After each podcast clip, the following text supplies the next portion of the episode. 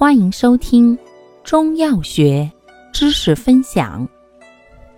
今天为大家分享的是活血化瘀药对比小节之鹅竹、三棱。鹅竹与三棱同归肝脾经，而为行散走泄之品，均善破血行气、消积止痛。治血瘀气滞之增加积聚、经闭、痛经、产后瘀阻、跌打瘀肿及食积胀痛，均多用醋炒，以增强止痛之力。均忌用于孕妇及月经过多者。不同在于，鹅竹性温，偏于破气；三棱性平。长于破血。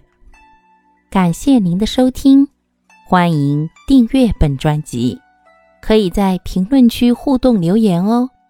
我们下期再见。